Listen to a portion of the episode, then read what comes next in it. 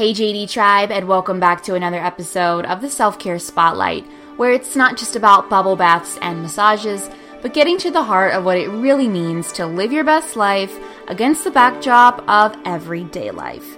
What started as a product idea that would allow women to embrace the healing practice of journaling became the Journal Deck card deck, which eventually spun off to create this podcast. Every week, I interview inspiring and authentic women who are just as likely to meditate as they are to curse, but they are committed to practicing self care and living their truth. And we're sharing that collective wisdom with you to create your very own self care lifestyle. I'm your host and founder, Alyssa Cousins, and today I brought back my fiance, Brad, for an encore. We had him on back in February, and he is back again. Brad is not only my fiance, a dad dog to Luna, but he is also a former CrossFitter and Ironman 70.3 triathlete competitor, which is quite different from my yogi self. So today we're trying to answer one of the number one relationship questions that I get. How do you maintain your individuality and have a thriving relationship? Brad and I, I'll just preface this by saying we are by no means perfect. No couple is. But we have learned a thing or two in our 13 years together. And with our wedding coming up next month, and him just completing his second Ironman, we just got back from traveling I thought it would be a great time to check in and chat. We literally just got back from Syracuse, New York, no joke. And then we recorded this podcast. So this is very, very present. And it's probably the latest I've ever recorded a podcast because it's going out tomorrow on Tuesday. So here we go. This is very close to real time. And one of my favorite moments from this conversation was when we talked about meeting people where they are. And this includes all relationships, not just romantically. So if you struggle with losing yourself or dominating relationships, if you struggle with boundaries or with communication, then I definitely think you'll love this episode. And feel committed to finding the right person to meet you in your mutual wholeness. And with that, our relationship self care is in the spotlight. Welcome, Brad, back to the podcast here for your encore. This is your second episode since you were on in February for Valentine's Day. So, welcome Welcome back. Hey, thanks for having me again. it's weird to hear you call me Brad or Bradley. It's normally baby or honey. Yeah, you know, one true. of the two. That's true. Now, like maybe I should just start calling you Iron Man more often. Oh, jeez, not yet. Half Iron Man. I refuse to accept the title until I've done the full. But yes. Yeah, he won't even. Iron Man seventy point three. he won't put. I said you should get a sticker, babe for your car. So people, because we were seeing other people driving up to Syracuse, New York is where we were for his Ironman 70.3, which we're going to talk a little bit about today because I was talking about it on my personal Instagram. I was literally giving everyone the 411 all day on his triathlon on Sunday. And I posted a little bit about it on actually the Journal Deck story as well. So we were in Syracuse, New York, and I said, You should really get a sticker so people know that you are an Iron Man. And he said, No, I won't get a sticker yet because I haven't done a full, so I don't qualify. I disagree. Yeah. I don't know. It's one of those things. I do that with different stuff. Like, I feel like I always set this, like, oh, I'm going to get a sticker, but I can't do that until I get the full, do the full Ironman. Or I won't buy this thing for myself until I finish all the projects around the house. Like, so the sticker kind of becomes this like it's more important. Yeah, finish line. Yeah, mm, it's like this it's like badge at the end of it. Yeah. And you do love stickers. I do love stickers. I have like I'll put a sticker on anything if I can. A water bottle, an Water iPad. bottle, an iPad. My computer's covered in them. yeah, and I'm like the opposite. Yeah, I, I love just- a I love a good sticker. I love when it's like the soft touch sticker. It's just one of those things. Yeah. so it's like a status symbol at this point to wait to get the Yeah. sticker. I'm one of those people that's definitely a sucker for like if you buy a nice pair of shoes or something, or and you open the box and there's like a sticker on top, and you're like, ooh, a sticker. Right, and we talked about that with our with like how we would like pa- the packaging of the journal deck. Yeah. I talked to you about like that because you said you love when a company has really good packaging. Mm-hmm. So I was like, well, I want this pouch to be beautiful. Like I want it to be an extension of the deck. Like Yeah. all the things need to be important. The sticker that we give because we do give a little sticker. I wanted that to be something that was cute. And I did actually ask you what you thought of it because you love a good box or like a good sticker. I do. I'm a sucker for like unboxing videos and stuff on YouTube. It's like a guilty pleasure. Yeah, And they're like, ooh, look, that a will sell you. Ooh, it came with a sticker, and I'm like, oh, sweet. Lifetime customer. yeah. So we're not going to sit here and talk about stickers the entire time, but I am stoked to have Brad back on since February um, because, well, I really loved talking to you, and other people said that they liked you having you on. They liked hearing from you because they do talk about you a lot on the podcast, anywho. So they liked hearing from your perspective. And we are, as many of you who listen to the podcast regularly or follow the journal deck or my personal Instagram know we are getting married next month in July, on July 20th to be exact. Mm-hmm.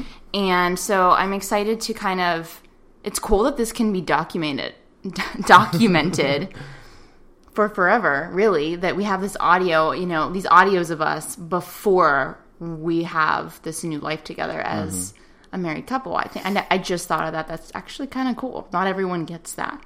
Yeah. Yeah. Yeah. A picture doesn't say anything, but you know, we'd actually have words. So that's Well, kind of cool. I mean, a picture says a thousand words, but there are no words.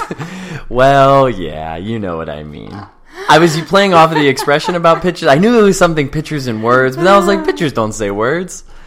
But I guess they do. picking up what you're putting down. Okay. But anyhow. gotcha. So, this is what we are going to talk to you guys a little bit about today. We are going to talk a little bit about the Iron Man. For anyone that's curious about what the hell is the Iron Man, um, if you're like me, you're a yoga person, you know, you're a meditating yogi, and you don't know what the Iron Man is, or you know what it is, but you're like, I am not a triathlete, I am not into swimming, biking, running. You know, I could only run if there was a fire, any of the above. So, we're going to talk a little bit about the Iron Man and how that honestly relates a lot to how this idea that you do not have to have the same exact interests as a couple to be a, a thr- to be a thriving couple, to feel like you're still connected, like you have similar values still we want to talk about this idea of supporting each other and showing up for each other. And I think it goes right along with his idea of that he loves Iron the Iron Man stuff and like I love yoga and meditation and all the woo stuff. He's not into that. We talked a little bit about that back in February. I would like to revisit that a little bit.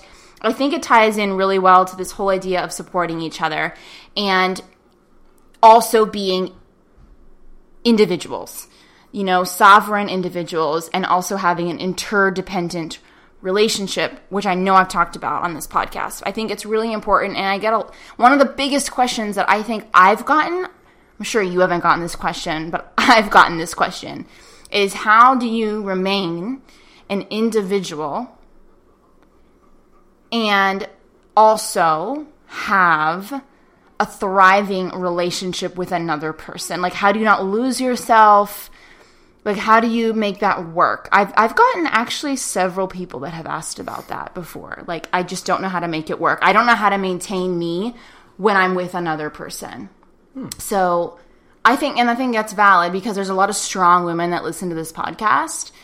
Some men, but a lot of strong women that are saying, I don't want to give up so much of like this, this, and this. And they're thinking it's all going to go away if I'm in a relationship. That the, the, the man is going, or the woman, or whoever it is, is going to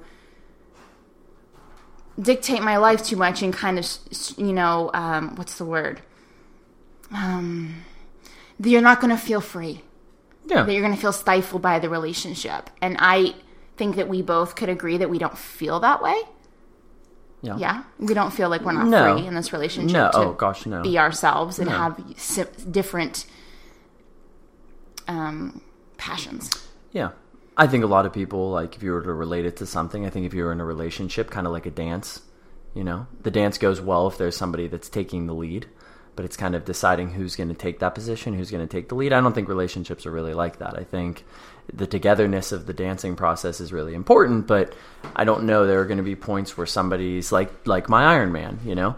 This weekend was me in the lead. You know, I was the one, that's kind of the center of focus. I was the center of attention, but it's not really that much fun if I'm dancing by myself. You know, that doesn't mean that you need to be doing the Iron Man with me, but having you as a support and having you as somebody that's just close enough to that and can be part of that, I think that's that's kind of the balance in the relationship. Yeah, that's a good analogy, actually. I remember you thinking of a good analogy last time, and I actually really like this analogy this time. Yeah, I can turn a phrase. Yeah, I really like that. It makes sense because, and they even make the shirt I was wearing that says Iron Man Support Crew. Yeah, yeah. Yeah, and it is. It, and, it, you know, you said you wanted to talk about the Ironman stuff, and I'm sure a lot of people know what that is. And it's a triathlon, and it's a series of triathlons that the Ironman triathlons are no different than any other triathlon. They're just the organization that hosts these these events. But um, it really is. I mean, including you, my family, you know, my mom and dad particularly. That's huge. You know, that support team is you know a big portion of the battle to get to to the finish line. You know, you need somebody that, as silly as it sounds, that's like, did you remember the tape that's going to keep your goose attached to your bike? You know, it's one of those things you're so focused on your performance. You know, having that person, having you there to be like, hey, calm down, Right, Like, because you, know, lost your keys how many times? how many times exactly, exactly. Because he had a box of equipment, guys, plus Like, his bike. there's a lot that comes along with yeah, it. Yeah, you don't just wake The up one day. things. Yeah, like I'm gonna go just bang one of those out tomorrow. Yeah, unless you, I mean, even if you are a could. professional, you still have to get all the gear Oh, and pack it and, you know, have all these spec- special water bottles that attach to the bike so that you're Yeah. hydrated for Yeah, yeah. 56 miles. So, but before we get into whole, this whole idea of the support, Mm-hmm. which, yes, 100%, I was literally like running next to you at the very end, like, go, go, go, go, go. You want to get a sub six? Like, get your ass going, go. You're going to do it. Um, let's just can you explain what the Iron Man is? Because I don't know if actually that many people that Oh, really? listen to Oh, this okay. would know what if, you- if if I didn't know you, I can't say for sure that I'd be like, oh yeah, I know what an Ironman Mm-hmm. is. Like I would I wouldn't know how many miles that is or what exactly that entails. So can you explain the Iron Man triathlon series? Sure. Um, so it's a triathlon. Iron Man specifically focuses, and it's not their only thing. They have um, swim and run exclusive events, and they have some smaller events around the world. But primarily, I, I feel comfortable saying primarily, their two main focuses are um, 70.3 Ironman, which is a half Ironman, and then they have a full Ironman, which is um, well, 140.6 miles total. Um, that's between swimming, biking, and running, and it's always in that order. That's no different for Ironman or any other triathlon. Uh, so I've specifically only done the 70.3s. That's the half Ironmans. Uh, so that's 70.3 miles in total, and that would be it's 1.2 swim, it's 56 point something bike, and then it's a half marathon. Uh, yeah, I think it's 56 on the nose on the bike portion, and then a half marathon, which is um, 13.1 miles running. So, and like I said, Ironman is uh, the brand. It's the company that hosts the event nationally, and then they have the ITU, which is like the Ironman series, where Ironman Triathlon series, where if you do enough events, you can qualify for world championships. If you do well enough, you can qualify for worlds, which are specific races where you need to place to get into, and they have a series, you know, um, with the intention, I think, ultimately what people on the surface say, and what I'd like to get to eventually is Kona, which is the big event, uh, which is no different in distance, but that's hosted in Hawaii It's where it started. and that's where it started, and that would be your full Ironman in Kona, which would be your 140 miles total. So everything I did yesterday, if you wanted to do a full Ironman, you would just multiply it by two. No big whoop. So a big whoop. That's a long.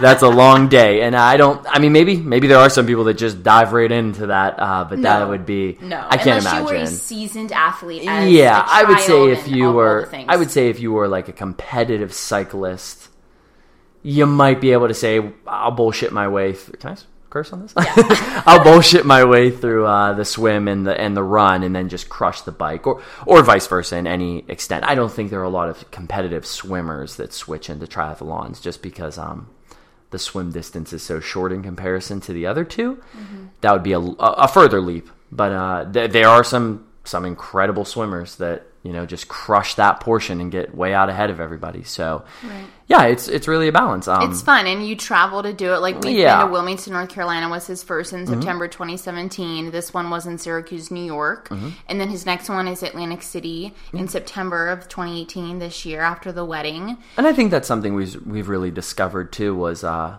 and I, I wasn't a triathlete before this. No, I, I was just you just compete. conditioned. You yeah. competed with CrossFit. Uh, yeah, I did some competitions for And CrossFit, and um. I have, yeah, just because it was tough. The scheduling—it's just really tough on your body. Uh, so if it didn't suit me with work and all the other things that I wanted to do. I would just get beating myself up, which I don't know if that's typical. I think I've heard that before, but it's great for conditioning. I every once in a while I think, oh, I'd really love to get back to that. I think I was Mm-hmm. in some of the best shape that I was ever in, but I've since tra- transitioned because I like to run. And I was running, and then I had a very close friend, my friend Marcus, who was really into cycling. So I started cycling with him. And then at that point, it was just like, well, this has always been one of those bucket list things for me. Um, so I dove on it, and then I don't know what brought me to sign up for the first one. I just was like, if I'm going to do this, I'm going to do it now, and let's just sign up. What do they say? The best way to train for a marathon is to sign up for a marathon. So I was like, if I'm gonna, I'm a stickler for money. so once I paid the money to sign up for the first one, I was it's like, not cheap. because it's not cheap. Yeah, but you It's- do get a lot. You do get a lot, and Yeah. it's it's the if you were considering doing it for the first time, you might think, "Wow, this is expensive," but for what you get, it's worth it. Mm-hmm. And the support that's there, and the hundreds, and that's not an exaggeration, hundreds of people that that volunteer and make it what it is. You They know, close down they, roads. They close down roads. The police officers are incredibly kind. They they do so much for the event. Uh, Mm-hmm. the areas that they have these in, it really shut down for these events. So that's something we've learned back to what we were saying before. So I don't go on too much of a tangent talking about my times and paces and all, all the craziness. But he did awesome. We'll get to that. I, I did well. I, I was happy with my time. Um, but the support side of it, I think we've learned after the first one that this really is a weekend event. It's Mm-hmm. not, hey, let's go hop in the car and go bang that out. It's not about it's the race itself is only half of of what it is. It's getting to the hotel and finding a nice place to eat the night before that's going to give you the the right type of food that you need and you know, finding a hotel that's close to the event and then th- saying to yourself like where are we all going to go eat after to celebrate? And it, You have to check really, in. You got to check in, and you got to do a bike check, and and after all of those things, we've really come to.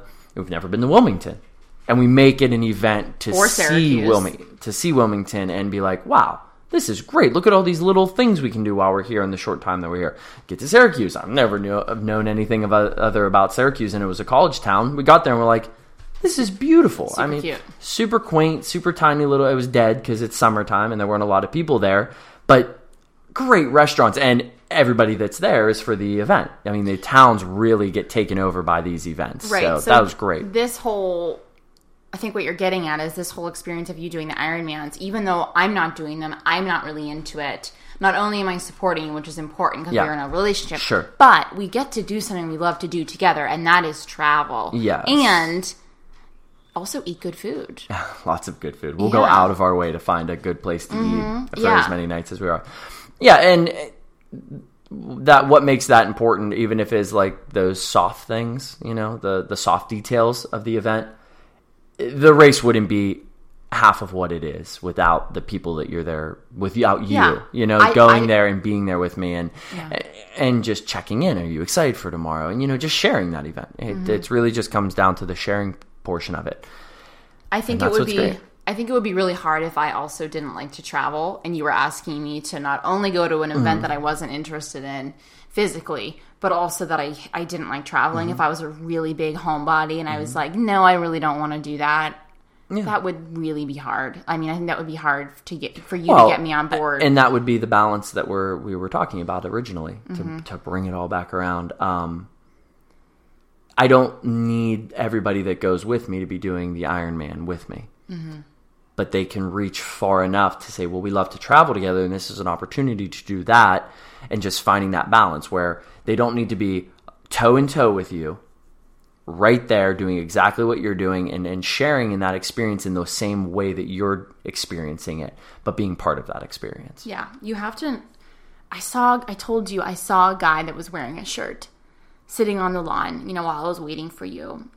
You know, throughout the whole day of like waiting, and uh, it was beautiful, but it, you know, beautiful day. And we were in this park, which is where it was. And this guy was wearing a shirt. I'm guessing his wife was doing the Ironman, and it just said, "Show up for each other." That's all the shirt said, in like all caps. His whole shirt, the front of it, it was a gray T-shirt, and it. All I remember was thinking, that is exactly it. That's exactly it. Show up, like show up for each other. If this tagline, if there could be a tagline for this episode, I feel like it would be like show up for each other. And I've had people comment about you guys are, you know, cute and you guys are so supportive of each other. And how do you make that work? And you have to show up for each other. Like I show up for you with your Iron Ironmans. And it's not just the Ironman, but it's also supporting you in the training of that Ironman as mm-hmm. well. Like mm-hmm. knowing that you're like, babe, I really want to go on a long bike ride. Yeah. You know, today. I really need to do swimming. I have to also make wiggle room in my life for your interests, just like you have to make w- wiggle room in your life for my interests and my passions. You know, when I go on retreat every year, like I'm doing it on Labor Day this year, and I lead women, like, you know, I'm going to be gone all Labor Day weekend. I know you could complain and say, babe, did you really have to pick Labor Day weekend? Like, you're going to be gone. That sucks. But I, you haven't ever complained about that. Like, I don't know if you noticed that, but I noticed it. You didn't once give me grief about booking that mm-hmm. and said like what about me you know i do it every year it's my third one and you were just like okay cool that's the date all right Sure. And that goes back to the same thing. You didn't complain about this weekend. Like, oh, I gotta go to Syracuse. Okay, I take that back. The last 25 minutes of the drive home when we were both spent, I think we both were doing a little bit Well, of I was- i was hangry at that point i wanted out of the car that's different That I, is- I supported I'm, you I'm teasing oh, you. I'm, te- I'm teasing you. No, I know what you mean. And it's, yeah, yeah, it's just, and again, on those weekends, you're the lead, you know, and I have to be supportive of, and even though yours is slightly different, I can't attend because of what you're doing and, and the, the event that you're hosting. Um, but helping you get everything done around the house before you leave and helping you get your bag packed and get all the things that you need into the car and getting the suitcase down the stairs. And th- those seem like such silly little things to, to say or are me important. asking you for advice on yeah, or I got to do this uh, photo as a promotion. What do you think of this? This this color, this color, this message or this message. When should I send this out? You know, those are those tiny things where So- it it's it's different but same. so why do you think people struggle so much with that then why do you think people ask me mm. why like, why do you think people ask me alyssa how do you maintain your independence as individuals and still thrive as a couple why do you think then that people struggle with that like i'm curious what is your answer to that mm, why I do don't- people struggle I What could say the worst case scenario would be if you just have zero interest in the thing that the other person is doing. If it is so far on that side of the fence where it's I just can't even relate to the point where it irritates me and I don't even want to be a part of it. It's so outside of my element where you can't find a common ground. That would be a difficult situation. That would be scenario 1. but why would you even step into a relationship like that is yeah, it just like well, I think yeah, I think if that were the question, yeah, no, I'm serious. serious. Uh, yeah, and I, I, like I said, worst case scenario because I don't even know if you could Oh, get oh, to that point. This reminds me of something I just heard. which maybe someone that's listening to this is in one of these relationships. I don't know. I just heard someone say, just because you are dating someone or maybe even sleeping with them, let's be honest, even if it's just because it's lust, doesn't mean that you are meant to have a working relationship with them. Sure. Well, I think that's something you would discover over time. I mean, I, I envision this like- Probably pretty quickly. Yeah, that's going to be the one that hit nails. Yeah, exactly. Eh, You're going to discover that one. I think. Like, gonna- passion can You're not gonna be so with far. somebody for 20 years and then be like, "Wait, what? You want me to want to do what?" Like that would be, that would be a shock to the system. I think it's in the beginning where you might want to say. "Yeah, I'm not sure if I want to explore a relationship with this person. We've been dating for a few months, and then the other day he asked me to go to the rodeo, and you're like, "Huh?" You know, and I think I think going to the, The rodeo rodeo. would be a ton of fun, but it might be one of those niche things where you're like, that's just not something I'm into, or it could be a religious thing. It could be any number of things where, uh, where they may just mention something out of left field, and you say to yourself, "That's just not my thing," you know. I, and I, I think what it comes down to is this idea that like passion can only go so far. Sure, it would be very hard for me to get in the moment at the finish line. There's a big difference between you running with me to the finish line, or if I'm dying at the end of five plus hours of work, I look over and you're like, "Yay, mm, keep going," you know, and it's like uh, you're not, you're not showing up, Mm-hmm. you know. In that moment, you just, and then you want to feel jaded, you know. You want to feel like you what you don't care about what I'm doing, you don't care about the work that I'm putting in, or that this is important to me, and that leads down a whole line of Right. of interest because like the initial spark that of a relationship which we had a long time ago because we've been together for so long Mm-hmm. which got rekindled when we got when we started dating again after we split up and got back together we did rekindle some of that like spark again kind of came back Oh, yeah. but my point is that initial spark Mm-hmm. that's the passion that's the that spark thingy that Mm-hmm. people talk about that's gonna fade and that fire you have to keep the coals warm Mm-hmm. That's how I kind of envision it. And if you can't keep the coals warm, if you can't keep some of those flames lit, then it's going to go out. And I think maybe what people, I think honestly, maybe people are a little bit, maybe a part of it is that they're in an illusion that that is always going to be super super uh, lit. yeah. And I'm not saying that you can't have a hot and heavy relationship, uh-huh. but is every day Sure. the nitty gritty whenever the refrigerator breaks or something happens that just feels like what the is happening? Like mm. everything is going wrong. Those are the moments where is this the person that you want to spend your life with or that you're spending a season of your life with? And it's just lust and passion, but it's not the person you're going to make a life with. Yeah, and- yeah, I, I agree with that.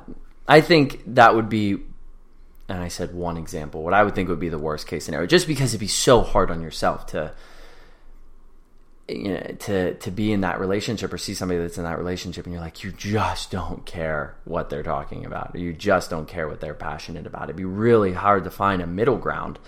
Uh, I think the opposite side of that is if the one person isn't giving the other person there would need to be a balance.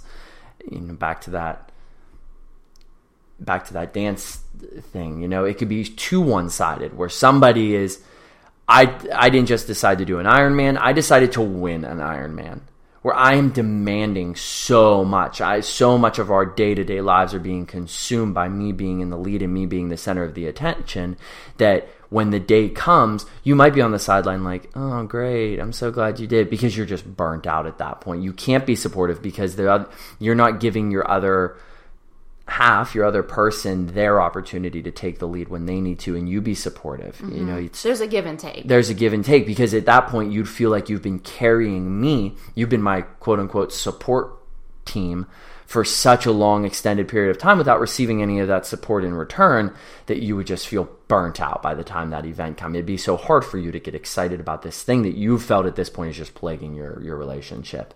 So for for me to have this weekend and it be uh, you know all about me, which is the joke we made with my family since it fell on Father's Day, but it was all about me. Um, you need to be able to have that moment and then step away. It doesn't need to be immediately. You know, you're going to li- uh, feed off of that high for a little bit of all the excitement, but but then it's going to turn around and it has to be about the other person again for a little bit. And you say, "Oh, this was great, but now I have my event," and you need to switch gears. And you say, "Okay, well then, what can I do to support and you?" i think at the same time it also talking about races here it also can't be a competition tit for tat it yeah, should never be a scoreboard like i did this for you you did Yeah. this for me Because- i think that's dangerous I think it is because I think people would immediately go to the. You know, I think it's I did this for you Yeah, and it'd be it's easy to say like those things can be easy when they're petty little things and you can get past it pretty quick. Things that are more equivalent, like well, I empty What's one we do all the time? Well, I empty the dishwasher, so you take the garbage out. Okay, I guess you could say where one is equivalent to the other. It's hard for me to say. uh, I you supported me during the Ironman, or, or you made me support you during the Ironman, and now you need to support me during this retreat that I'm going on. It's like, well, we're comparing apples to oranges. Like, there's so many nuances. There's so And many it's- well, differences that's not, there. that's not healthy either like i no, you would feel burdened It's like- to- for to give or support or, or ask for support. I would just feel like that.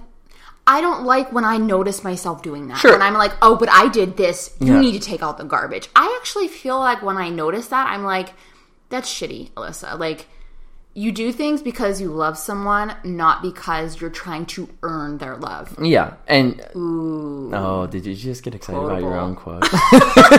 wow, that face! If, if, if we were recording video, wow. I, I think,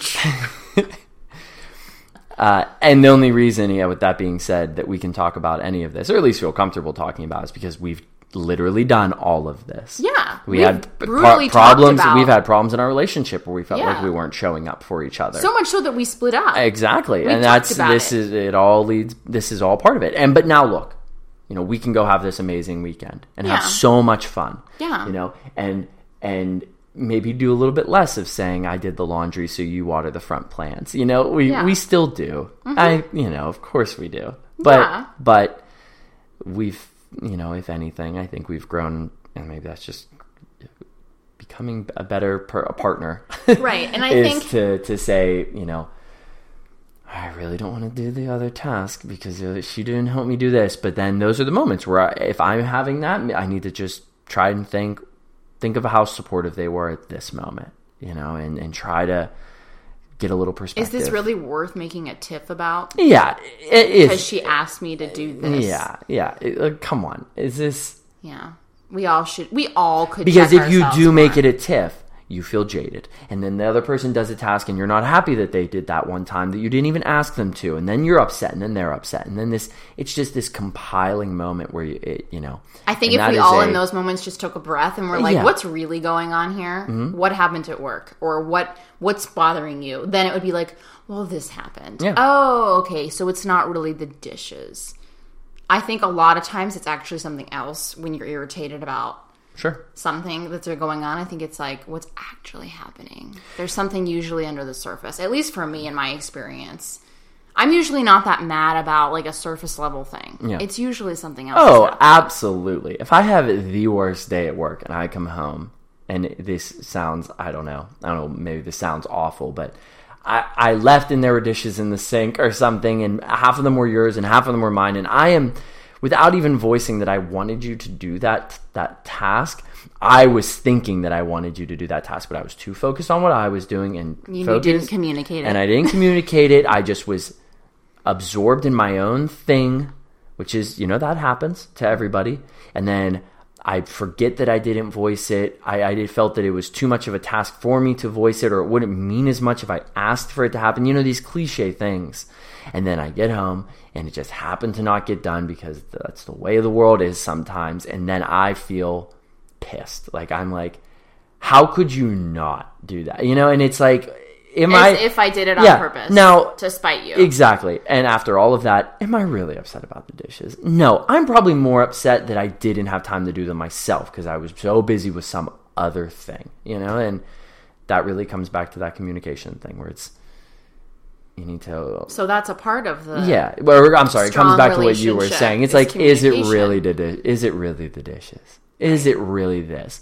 You know, going back to the Ironman thing. I come back, I'm having a really bad day. I want to do this, I want to do that, and you get mad at the other person. And it's like, I just need to go for a run today. I have something coming up, and it is not going to go as well as all I hope it does, or all the work that I put into this if I don't go and get a run in. So, was it about not having time to do uh, something at the house? No, it was probably just because I didn't have time to get a run in. It's not your fault that I didn't have time. Mm-hmm. And you just, you vent. You vent and you try to do as little of that as possible, but it's very rarely about the thing that it is. So, so if you are feeling like your partner is yelling at you, or not yelling at you, but you know what I mean, seems upset with you about something not getting done or just anything, anything at all in the relationship, I think it's on that person too to be able to open up that line of communication and say, I'm not trying to be snarky, but is it really, what are you upset about? I'm getting the impression here that it's not about that. So why don't we talk about that? Mm-hmm. What can I help you with? What can I really help you with? So before we move on to the next conversation, I want to say, like, going back to that idea of the question of, well, how do I remain independent and have a relationship? Um, I imagine that if we want to talk about imagery, I want to imagine if, you know, you say you're one part of like a whole there's like two parts. Mm-hmm. Like you're my better half, kind of like people say. Yeah, yeah. If you imagine a circle that has two halves, mm-hmm. if one of those halves, the 50 50, is not. Imagine that one of those halves has like little squares taken out of the, the, the whole thing. So it's kind of like a busted up half. Parts of it are missing. Are you getting the imagery here? Like it's like mm-hmm. a splotchy half. Mm-hmm then the whole unit as a whole, that relationship, if the relationship is like this third entity, is not whole. It is not as strong. Therefore, both individuals, both sides of the circle, of the relationship, need to be whole halves for the relationship, the third entity, to be as whole and strong as possible. Does that make sense? Do you see what I'm saying? Do you see the image? Yeah. The circle mm-hmm. split in half. Yeah. Each side okay. has little splotchies. Does that make sense? That's how I see it. That's why you need to remain strong individuals. Because otherwise, the relationship just isn't going to be as strong because you're showing up as less than you, as less than a half of the equation. Right? Yeah. And if you think of that logically, you're like, oh, I really do need to show up as the best version of me. And if the best version of you is competing in Ironman because that's what brings you joy, mm-hmm. Then damn it, like you need, we need to find a way for you to do that. And if you can't do it with me, mm-hmm. if you know that, and I'm like, I'm not giving it to you, and I'm not showing up for you, then you would know that, you know, if she's not going to support me in this way, then I got to be out. Yeah. So to me, I see it as that way. The whole that is the relationship cannot possibly be as strong as it could be if one half or both halves of that equation, that circle, are missing pieces because they are not being strong individuals. Most likely because they are being codependent on each other and they are relying on the other person to fill parts of them. And that doesn't work. Yeah, I think if. Uh, the way I would see that with pieces would be give you'd be giving those pieces up. You know, the, if you reach your own half of that circle and you have to give little bits of yourself to the other person in forms of support or, or anything else, I would say mostly support. If you kept giving and giving and giving and giving, you'd have no part of yourself left. And that goes back to what you were saying at the very beginning, where you lose yourself in the other person.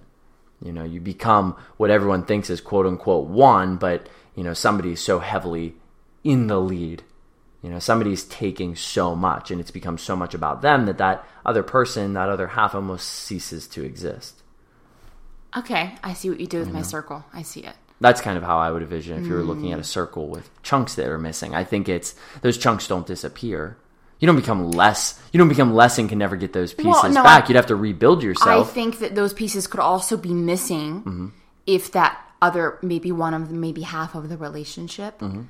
Maybe they weren't pursuing their passions. That could be another way that the that the person is not Sure. showing up as themselves. When I always like to tell people, you need to be your most 100% authentic self, mm-hmm. your truth. You need to be your truth with a capital T. Yeah. Whatever that means. You need to show up and be Brad. You need to show up and be Alyssa. And your job in this life is simply to figure out who is that. And I need to bring that person to the table. I think that's another way you could be missing pieces. Is if you are for a lot of people, let's be honest, are in dead end jobs that they they absolutely hate with their whole life. Like they're like, I hate mm-hmm. going to work. It feels like it sucks the life out of me. That's just the first example I think of. Or I'm in a relationship that I know is going fucking nowhere. But they don't leave because they think, like what you said, going back to what you said, they think so much of their identity, of their half, Is in put that it other person. the other person. Yeah, that's couldn't couldn't have hit the nail more on the head what I was thinking there. And I think it could go with any relationship. It doesn't need to be between a person and a person, which I'm sure is the center of the focus here because you and I are talking about our relationship, but with work too. You know, you just break somebody down. You you take the work the work environment and the job that they're doing, and which to them will feel dead end. It feels dead end because they're not getting anything back work takes and takes and takes and takes and then they have nothing left. I don't think that those pieces of yourself that you're giving away to work always need I don't think it's tit for tat. I don't think it needs to be given back to you by work, but it needs to have time to recruit. You need to be able to go away and and build yourself up again. And have that have that time to to become your own person. And if if you can't and you can't get a break, and you just you you start to feel like you cease to exist in that relationship. So that's you're saying that's a good f- point for people who I'm saying I don't think it means that I need to after this weekend after you do so much support for me or some big event or or whatever it ends up being. I don't think it's so much that after the end of that event I say thank you and give you those pieces back. You gave that to me. You gave that bit of your time. No, but I me. wasn't giving up myself. No, in no. the process. No, no, I don't think you're giving up yourself. I think you're giving up. You certainly could have went and taken this weekend and said, "Hey, oh, mm-hmm. you have that race going on. I think I'm going to go do this." Right. Yeah. Yeah, I don't think you're. I think part of you is your, your time, mm-hmm. your emotional investment. I think that's mm-hmm. all part, maybe not part of yourself. But if you had to dedicate so much to advancing my goals, mm-hmm. you'd have no time to focus on, on your Right. Then it would start to impact me as a Oh, of person. course. It wouldn't just be You'd my time exhausted. anymore. It would start to impact my ability to be Alyssa. exactly, Then that's whenever that balance and that's when off. it becomes a problem. yes. Sure. We're, we're saying the same thing. We got it, boo. We're getting there. There we get it. Okay, so spinning off of that, I want to talk about this this idea of which I've been talking to you about mm-hmm. meeting people where they are. This isn't only with relationships, romantically speaking, but also with every relationship. your mother, your friends, people that you're kind of strangers with, like your students or your clients or whatever, you have to meet people where they are. This is actually something that even came up for uh, me with uh, a friend who I was talking to. And so it just feels really present. And you and I have talked about it. And I think it really works well into this conversation because let's be frank, you and I do not have the same exact interests. Like I said, you are a swimmer, a biker, a runner, you're this triathlete, former CrossFit competitor. And I am Local this competitions. meditate. Well, yes, but nonetheless, you you know, Certainly, different, Certainly, not certainly. not the same. Gosh, no, no. I'm like a meditating yogi over here who has all these different spiritual beliefs that you don't have. And like we talked about in February, you know, me with my, you know, the cards and the moon phases and all of the things that that's just not you. And we talked about how I don't expect that from you and you don't expect it from me. So I think this idea of meeting people where they are completely ties into this conversation. So just like how well let me clarify by what i mean by meeting people where they are what i mean is you have to meet people at a place that they feel comfortable and not defensive. So, a place where they feel not only comfortable but safe. I think that's how I would kind of describe it. And um, definitely not defensive. If you make someone feel defensive Mm-hmm. about their beliefs or their values or their integrity, you are not meeting that person where they are. Like you are stepping all over different boundaries that you're not aware of. That's what I mean by meeting people where they are. That could be with spiritual beliefs, it could be with things much less, you know, bigger than that.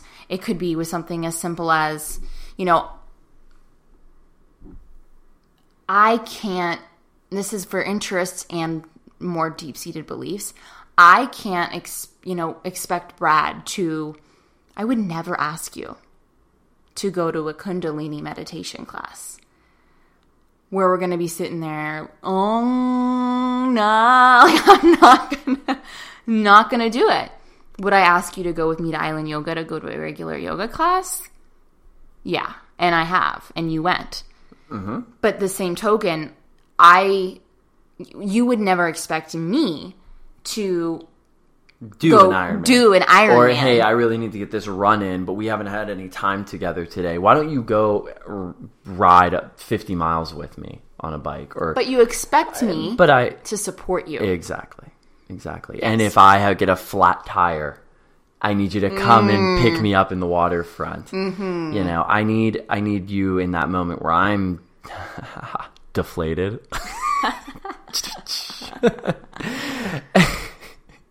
to to be to be there for me and say really or, instead of saying really like where are you like oh, you know I, now i got to do this like yeah. that i'm not happy the the situation that i'm in at that moment uh, but i need you to be there for me i need you to be Again, there you're doing something because you love someone, Yeah. not because you're earning love. From them. exactly you're not saying on your way to pick me up like ho ho I've got a good one i got a good pocket. yeah i'm gonna pocket this one you know That's not love. that's and you won't ever That's get juvenile. out you what you put into that kind of feeling you'll you'll never get that back out Yeah. you, know, you won't feel good about it when you use that card So the same thing with like your friends, your students, your clients. You have to meet people where they are. Brad has to meet me where I am. I am physically. I'm actually. I fully admit I'm not in shape. I w- enough to be able to go and say do a uh, an Ironman or run. nah you would have made it today Hell Or to the no. and you, I could never expect you to meet me where I am in my spiritual beliefs. Sure. For example, the one that we keep making kind of jokes about is the Mintaka, and I Oh, did an entire JD um, story on it on the Journal Deck's Instagram about this whole weird, not weird moment, as I call them, about this card I pulled from Rebe- Rebecca Campbell's Work Your Light deck, and it was about Mintaka. I'm not going to get all into it, but essentially. He was like, Are you talking to me about aliens? Are you saying you're an alien? yeah it was Hold on.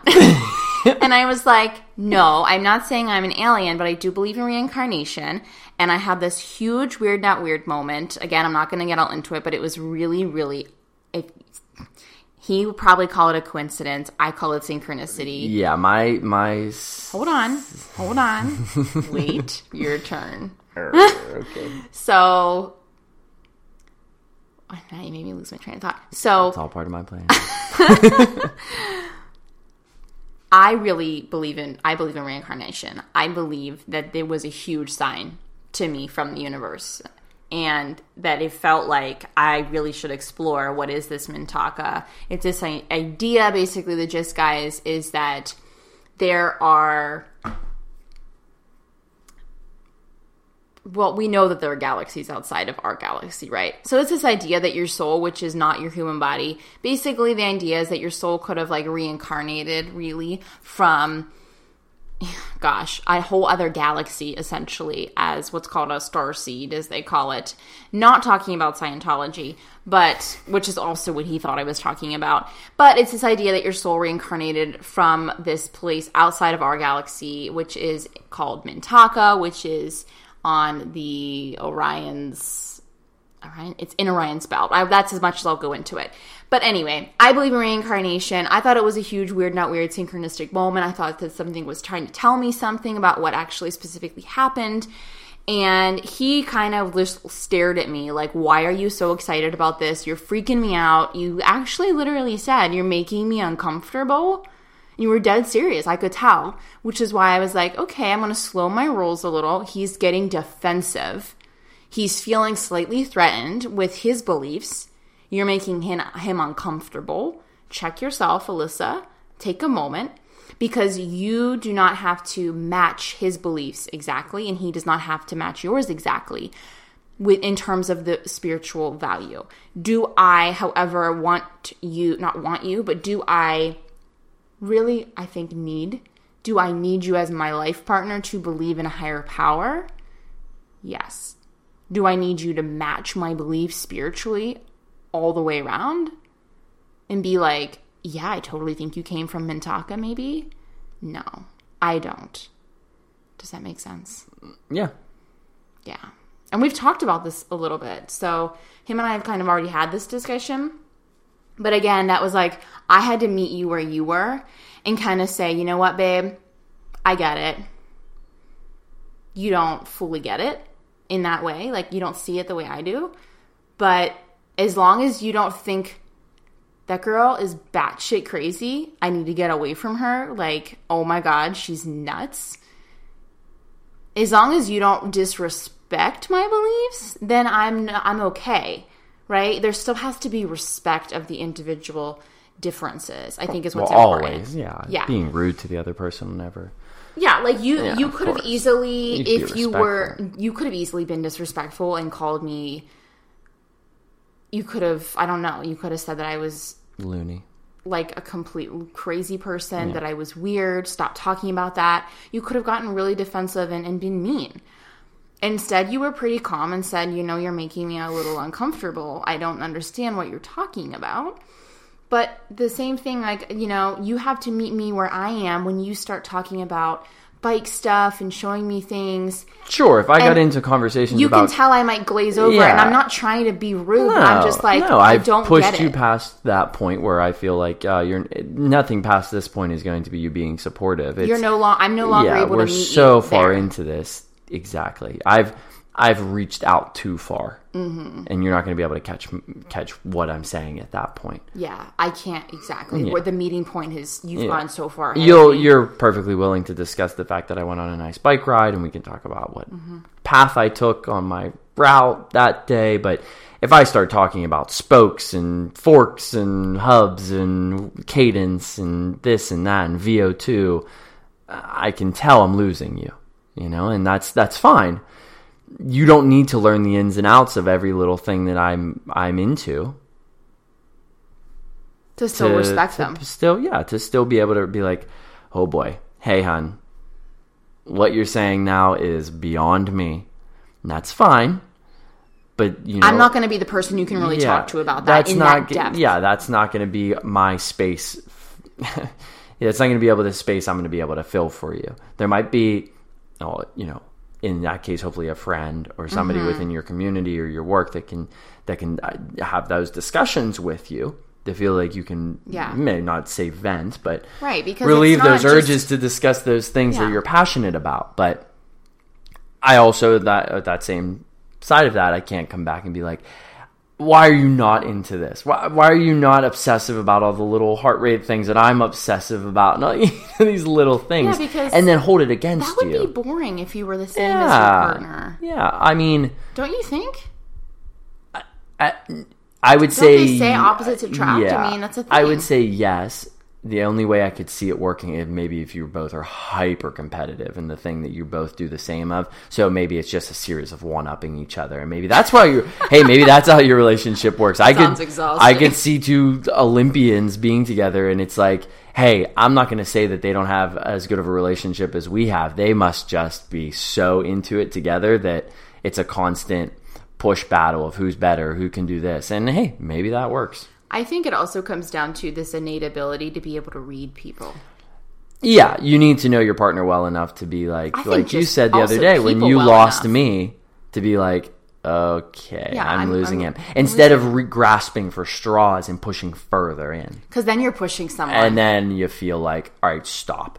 And They then when that person tells you to stop, that doesn't feel good for you either. You're like, what do you mean stop? I want to talk about it. And then it's a spiral. Yeah. And then it becomes a spiral. Because you can't you can't make people feel unsafe or threatened. It just doesn't work.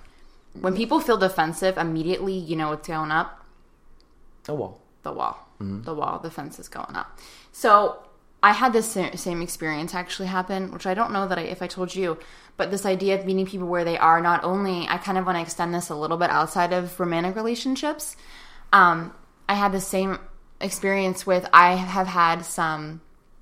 I've had some subs recently for classes in my yoga classes, and I've had some students come back and say, you know, especially for my places that I have like corporate yoga and different things, and places that aren't. I teach at a community center. It's not a yoga studio.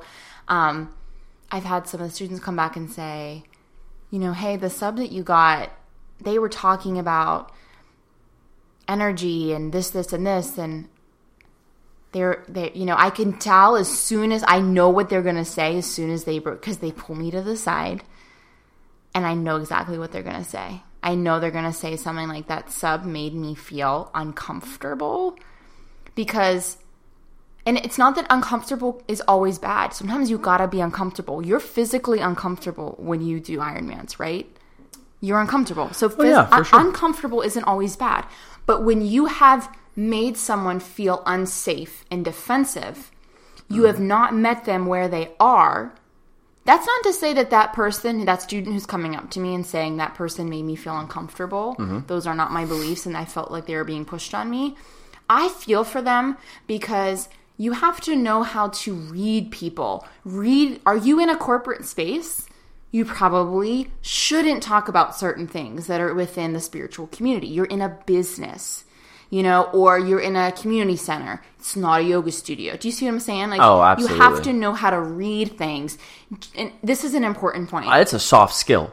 It is. It is a very and soft maybe I'm skill. downplaying it because I think I've been told I've been told I'm good at it. I've been told I'm good at reading people. So I could be downplaying this. But you can't just because you have your authentic truth. I think sometimes we take that, especially I will take one for the team in the community that I am in, this personal growth community. I think we sometimes get a little bit on a high horse and just because it is your authentic truth doesn't mean that you have the right to always push that onto other people. Sure. I think you've developed, like I said, a soft skill. I think that's something you've gotten better at in your space. I think that takes time. I think that's growth. I think that's becoming, I, I don't want to say a, maybe a better person, but yeah, I mean, You're I've seen you go to some woo woo places that I may not relate to, you know, but I think having the ability now to say, all right, I'm getting to the threshold. I'm hitting that point where the pain is no longer a good thing. And you had said ab- pain. the pain. You well, you had said about my race. You know, I could, like I said, I could go into depth about all these things, but you know, there's a there's a difference between being in zone four.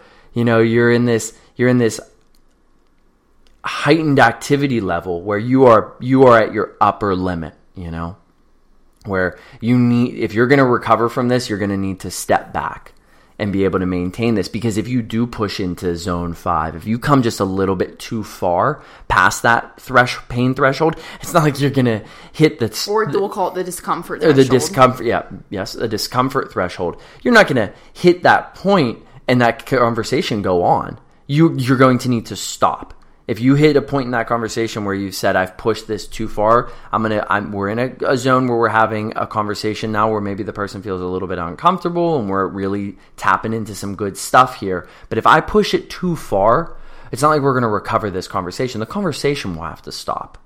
We'll have to step back into this eventually and hope that you step back into it, you know? Mm-hmm. I think that's with athleticism. I think that's in the office space. I think that's with your friends, your family, people that you have relationships mm-hmm. with, where you need to be able to hit that pain, you know, discomfort threshold where it says, okay, but I realized that's the skill. That's the soft skill. Mm-hmm. You know, if I'm hitting on anything here, it's it's not being able to get to that place. Anybody can push somebody to their limits. You can Again, break anybody, respect, but it's being able It's to respect. know when you've hit that spot. That's the skill.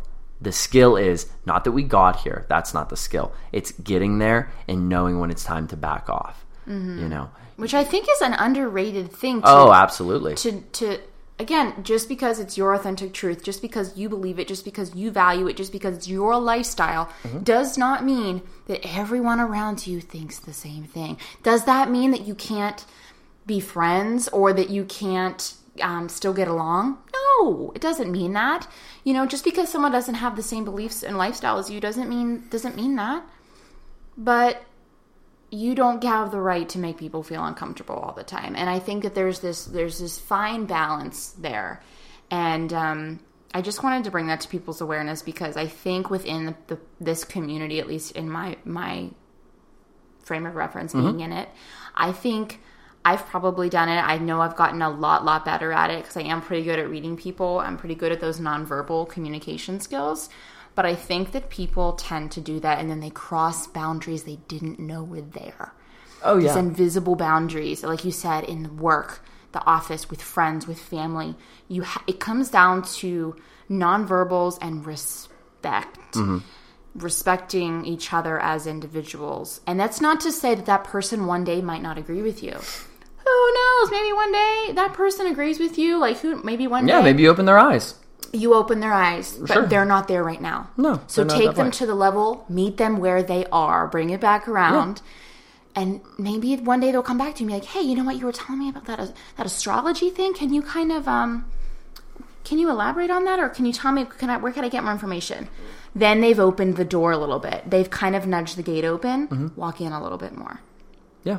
You know? Yeah, I I can speak from the athleticism side of things, but if I had a bone to pick with CrossFit when I left doing CrossFit pretty regularly, that was probably a huge part of it, or something that I saw that I didn't like about it as a whole. Um, and I'm sure you have some CrossFitter uh, listeners. I'm sure there's one out there that's diehard, and I was diehard about it. I loved it, and I loved the environment and the excitement of it, and being around all the people and the hype. I guess would be a good way to put it, but that was a big problem for me, and I think that's if I had to be uh, to give some criticism, that's what I think that sport struggles with.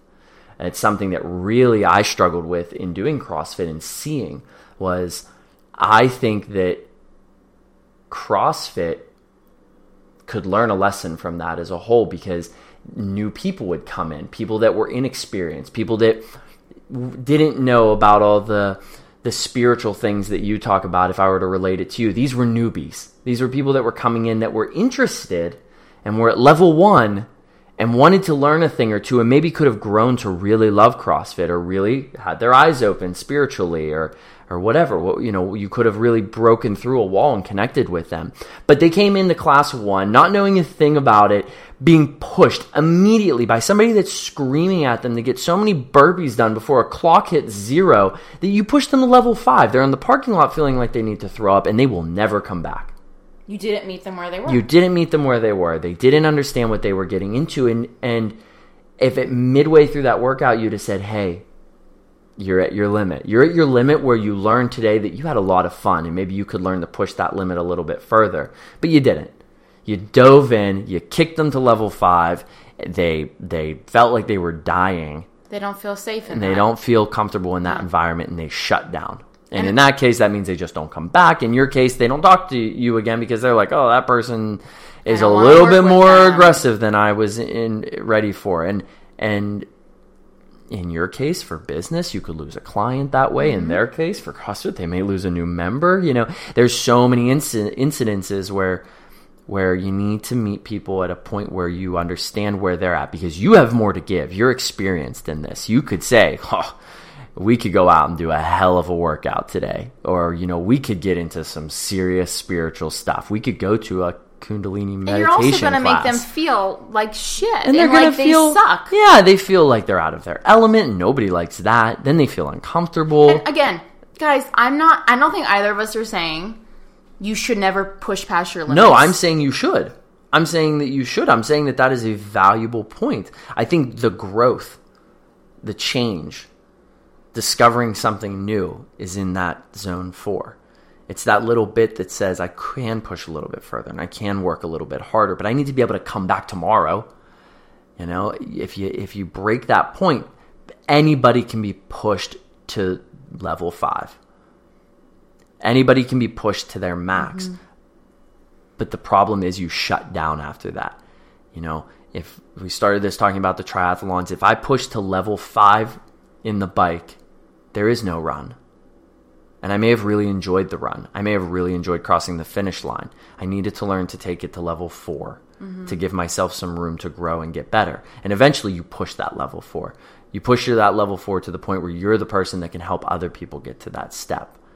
But if if somebody comes at you too aggressively in Right, anything, Eventually, you're going to come to them and say, "Hey, you know what? I'm ready to bump it up a little yeah, bit. Can yeah, help me? yeah, I want to do That's a little bit extra. That's where the change happens. That's the change. And then you're meeting them at that new level. And then you're going to Mm-hmm. meet them at that new level and that new level. But you're constantly, the level is constantly changing, Mm-hmm. but you're just meeting them at all the different levels. And that other person is doing it for you as well. Again, any relationship, that's not just romantically speaking. That's like in all relationships with all different interests, values, beliefs. Meet people where they are. That was solid. I really really like the way that we said that. I, I think that I think that hits home. Yeah. I think that's an important piece of relationships and partnerships and friendships, work thing relationships, all of them. I think that is a vital piece for success. Yeah. And I think it goes just as much as in a relationship. I think you will grow better together if you can learn to get out of your comfort zone a little bit and and give yourself to your partner just enough to be able to support them and meet them at a good place and help them to grow. And you grow with them a little bit and you, you keep pushing that forward. And the further you get, the stronger your relationship builds. Just like an athlete can can increase their strength by finding that threshold point for a long enough time where they start to promote change. Right. I just I just posted about this Mark Groves quote. He does relationship work and relationship coaching. He said, you know, it's not about great love isn't trying to change someone. It is about trying to help someone be the greatest version of themselves. Sure. I think that's what it comes down to. You're not trying. I'm not trying to change you. Mm-hmm. You're not trying. If if someone is ever trying to downright change you or make you feel like you have to change to be with them, no, that's not. That's not fair. Sure, that was something in, in when we separated and we found each other. There was a point like where I was like, was "You need, that. yeah, you needed, yeah, yeah, exactly. I needed to become something else to be able to be in this relationship." I think that was And a that huge was- and that was- no, that's not. that was our level five. Yeah. And what happens then? You step away. You you you put up a whether you call it a wall or, or however you want to look at it, whatever analogy makes you feel good about it or helps it to bring light to the situation. But we got to a point where we hit that level five and we said, I can't. I've been pushed too far. I'm, I've given I'm, too I've much. given too I- much. Whatever, all these things, I don't feel like all the things, and I need to step back. Now, did we lose time? Uh, Yes, I guess. I guess we lost time together. There was a point there where we were not not, together. Not as individuals, though. We we learned. You learned to go back and, and see what is the point that you could you know talk about certain things and and feel comfortable talking about certain things without making the other person feel uncomfortable. And I did the exact same on my part. You know, mm-hmm. there were certain things where I would get really upset, and I would take it to level five on certain things. You know, I'd get upset but I wasn't gaining anything from that. I needed to say, well, here's how we can work on our relationship. Let's go to this point where we have a difficult we don't have to conversation. be the same in all of these ways. We can respect the differences Yeah. as long as we have the same core. Yeah, where I felt like you're not showing up, or I feel like you're not doing enough for this relationship. Here's the outline of the things I need you to do to make me happy. You know, and that would be a part. I would get to that point where I was asking that of you. That was level five, and I, I was asking you to, you, you know, you made you feel like you needed to change yourself to be able to to be able to be in this relationship. Where instead, maybe it would have been in hindsight. Hindsight's always twenty twenty it would have been so much easier, not easier, but better to come at it and say, let's talk about some things that we could change to make this work for us. And then you work on that step. And then you get to the next step and you change a couple of other things. Maybe not change is the best word, but work on a couple of other things. I think for us that we got to the To point we just had to separate. Oh, yeah. because we Oh. had to again my circle. Mm-hmm. I had to figure out what my half was. You had to figure out what your half was. Meaning, you had to figure out who was Brad. I had to figure out who was Alyssa, so that we could bring the uh, the relationship, the third entity, we could bring it together as a whole circle. Yeah, and I also don't think we liked level five. I don't think we liked that breaking point. Where this is just painful. This is not. I'm not gaining anything from Yeah. this change. I, we are. We are we're- one hundred percent we are not not meeting on- each other. We are looking in opposite freaking directions. Yeah, yeah. We're on different channels. We are just. this isn't working. I This laugh about working. it, not in like. Uh, and that's what I'm saying. I've Funny. seen that. I've seen that in relationships. I've seen that in the in the gym. I've seen it at work. I've seen it in so many. You can apply it to so many different things, but there is a there's a because relationships are everything. Yeah, you. All relationships. What relationship? Yeah, your relationship with anything, and the person you're with, romantically, you know, or your your work relationship, your relationship with with your your office or your job or So what it comes down to, if we could boil this whole conversation down, I feel like it's show up for each other, su- support each other, Mm-hmm. respect each other, even in the differences, and, And- learn where the other person's threshold is. learn their thresholds, meet them where they are, and that doesn't mean that growth won't happen for them or whatever, but you have to you have to meet them where they are. You can't make people feel that they have to change. You want people you want to be with someone who's being themselves 100%. That's awesome. I want to be with you in the greatest version of Brad, just like you want to be with me in the greatest version of Alyssa. Sure. I don't want anything. I, I want all of that. I don't want less than that. I want that for both of us. Yeah, and you can build that up. Mm-hmm. Look at the half Ironman that I just did two days ago.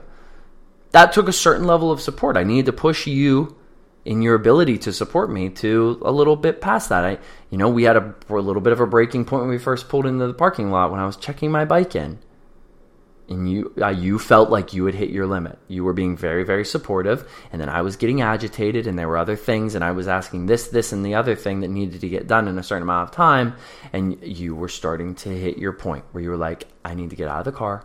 I'm hot. Like I, I need to step away. Okay, now I remember the moment now. You remember the Yeah. moment now? So that But you knew I was getting and that's good. That's good to see that you know it may have take had we hit level five, you'd have known exactly what I was talking about. Mm-hmm. You'd have been like, "Oh, you mean that moment where we left Syracuse and came back home, or, or I caught a bus back home and that was the end of it?" Like it wasn't. It was. We've hit a point where then I had to say, "Okay, calm down. This is fine." You know, you, you being able to do it at the half maybe we've hit that point we've seen what that's like we've ironed out that wrinkle we can push forward change grow together you can be more supportive in that position and i can be more tolerant in that position and not get so upset so quickly then for the full ironman maybe we're actually ready for that mm. you know? Maybe maybe we're if we'd have dove right into that those deep waters maybe it could have went catastrophically. It- you know we've got to the point where we felt like we've worked together and built up to that point Right. and that's exactly how I'll feel whenever I cross the finish line. Now, obviously, I'm talking about you here with because it's our relationship, but even with my family too. I I will legitimately feel like we did this. you know, it was us that brought brought and this life all together. better together. Ah, so much better. None of those things would be enjoyable Yeah. if there's nobody waiting for you at Mm-hmm. the finish line. Yeah, I have to truly say, like, I feel really blessed that, like, that I have those moments where I'm like, I, you know, could you know, could the journal deck be at this level or that level and be higher? Sure, it could, but at the end of the day, I'm insanely blessed that we have the relationship that we have, and I know that not everyone has that. And there are probably people listening to this that aren't in a relationship like ours. That's really, I think, very respectful and very loving and very um, now, Mm-hmm. um, and where there's there's this mutual give and give and receive. yeah. Um, Oh, so we- I feel for people Yeah. that don't have that, but I, I totally understand where they've been, and I just feel really blessed that we're getting married next month Yeah. and that we're in this place. And yeah, guys, support each other, respect each other's differences, especially, and meet each other where you are, and meet people where they are, and you gotta be you. You gotta be you 100% you. Um, all the way. Um, the only caveat being, like I said, just because it's your authentic truth doesn't mean you have the right to push it on people all the time. And that's where the soft skill, as Brad calls it, of reading people and reading a Sure. room And is I, important. I think I think that if there was a takeaway, and I hate to say that we're giving advice here. I, I like to think of this as we're just talking to people are just listening. I hate to tell mm-hmm. people what to do. But I guess if there is a takeaway from this, if I could suggest from, and I'm sure we have so much more to learn, but anything that we've Sure. learned on this topic is that when you are with somebody you know those soft skills. You know, you know the moment you can read it on somebody else's face where you've pushed them too far. So if I can suggest anything, it would be check in. If you're discussing something that you're so passionate about that may push them a little bit into their zone of discomfort, something that you want to focus on and get their feedback on, if you're reading that moment on their face that, that you're not feeling, they're not Even a feeling little even a little hesitant. hesitant, check in. I think that's what what we do more. Communicate. Stop what you're saying. Take a breath and say, "Hey, it could be as easy. Are you, are you still with me?" Don't get offended if they say they're not. You need to be able to be open to the fact that because you probably are asking this question because you read that they're not. But check in. They'll feel better about that too. Give them a moment. Give them a moment where you say, "Hey, is this making you uncomfortable?" And and they may just flat out in that moment where they feel like they have an opportunity to be like, "This is a lot. Like uh, this is just a lot for me right now." To be able to take that moment and respect the other person and and just give it a little bit of space, I think that could mean the world. That could mean the difference between a good conversation and a And- bad and- or a fight. and a fight. Yeah. Yeah. where you say, "Hey, maybe we should table this. I'm under the impression that you're not going anywhere tomorrow, and I'm not going anywhere tomorrow. Maybe we can talk about it then." Mm-hmm. Checking in is is huge. It's huge. Yeah, for sure. Communication, relationships are key. Yeah, this is good. Yeah, I enjoyed this. Yeah, this was good. This felt like a really cathartic conversation, and I think a conversation that a lot of people need to hear, especially in this day and age. With, um, I think relationships these days seem like people can struggle a little bit because I think. I, actually, I, you know, again, I'll take one for the team here. I think I, I don't want to generalize, but I do think there are some very, very strong independent women out there who find it hard. Um, at least the women who reached out to me, I think they find it hard to how do I, how do I have that relationship? If I retain, how can I retain my independence? And I don't know that you can retain your independence completely. I think you can retain your sovereignty, but I don't know if you can completely retain your independence in an interdependent relationship. Can you retain your sovereignty and your freedom? Yes. But independent and interdependent are two different things. You can be free in an interdependent relationship without having the independent woman, you know, like that. I, again, I could be generalizing, but I think that um, that could be a bit of why why relationships struggle a bit these days. Is there's a little bit of this I can't be myself if I'm with you. yeah, like I'm not Yeah. my whole self with you. I think you absolutely can be your whole self with another person, 100%. I think anyone that tells themselves they can't be, I think you're lying to yourself. And I think there's something that you need to work through there of why do you think that you can't? You 100% can be your authentic, one whole self with another being. Absolutely. I really think that you're telling yourself a lie if you don't believe that. There's probably something deeper seated. I'm not going to get into that. Childhood issues, something. I'm not saying that lightly. There must probably something is making you believe that's true, and uh, I think then my, again, you know, my, my takeaway would be ask yourself why is that? Why, why, why? Why do you think you can't be your whole self uh, in a relationship? Why do you have to be um, independent? Why can you not share your life with another being without losing yourself? Why do you think that is if that's what you think? Because I don't believe that. And I don't think Brad does either. Right? Nope. Well, thank you so much for doing this, honey. This was really fun. And uh, I was happy to have you back for an encore. You're wiser than you think. So thank you. Oh, jeez. Thanks. We'll see what other people think. I'll be in the comments, weeding through them, seeing what uh what everybody's opinion. I'll be like, oh god, that doofus, that dingus, dingus. Our new favorite word new that Brad, favorite well. Brad's new favorite word, my favorite dingus. word. That dingus that you brought on the podcast. I didn't even know what a dingus It's from Boy. Meets World. Didn't we say that was the guy's name? Wasn't his name Dingus? No, what Boy Meets World, the nerd. was it? I thought I told you that. I thought his name, the nerd's name was Dingus, or his last name.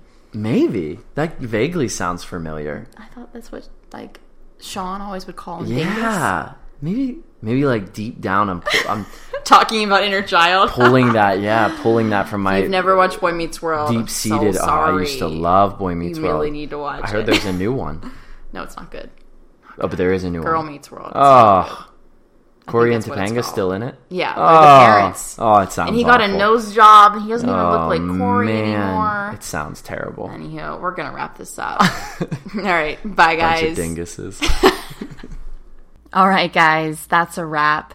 I think it is the coolest thing that I get to sit down with my love and have these conversations because, well, to be honest, I've been on the other side of this. I've been in the heartbreak. But I'm here to tell you that you can absolutely be your whole self in a relationship without losing pieces of you. Respect, support, communication, and meeting people where they are is essential to all relationships, and you deserve the same treatment right back. Thank you so much for tuning in to another episode of the Self Care Spotlight, brought to you by our brand new Goddess Edition journal deck, plus the companion journal. Don't forget, guys, that when you snag any Goddess product, by this Friday, June 22nd, if you're listening to this, you know, in real time this week, if you snag any Goddess product by June 22nd, 2018, you will also receive the $70 value Grounded Goddess Self Care Kit for free. And that includes so much goodness.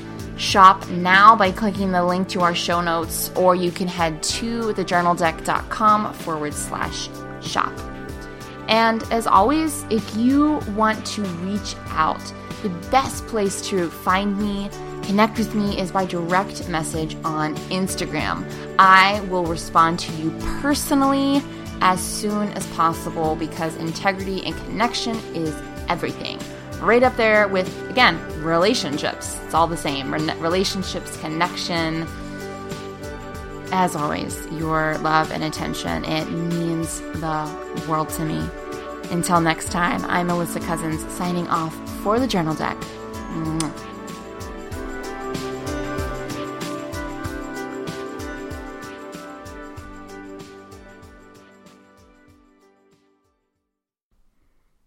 Music by Lee Rosevere.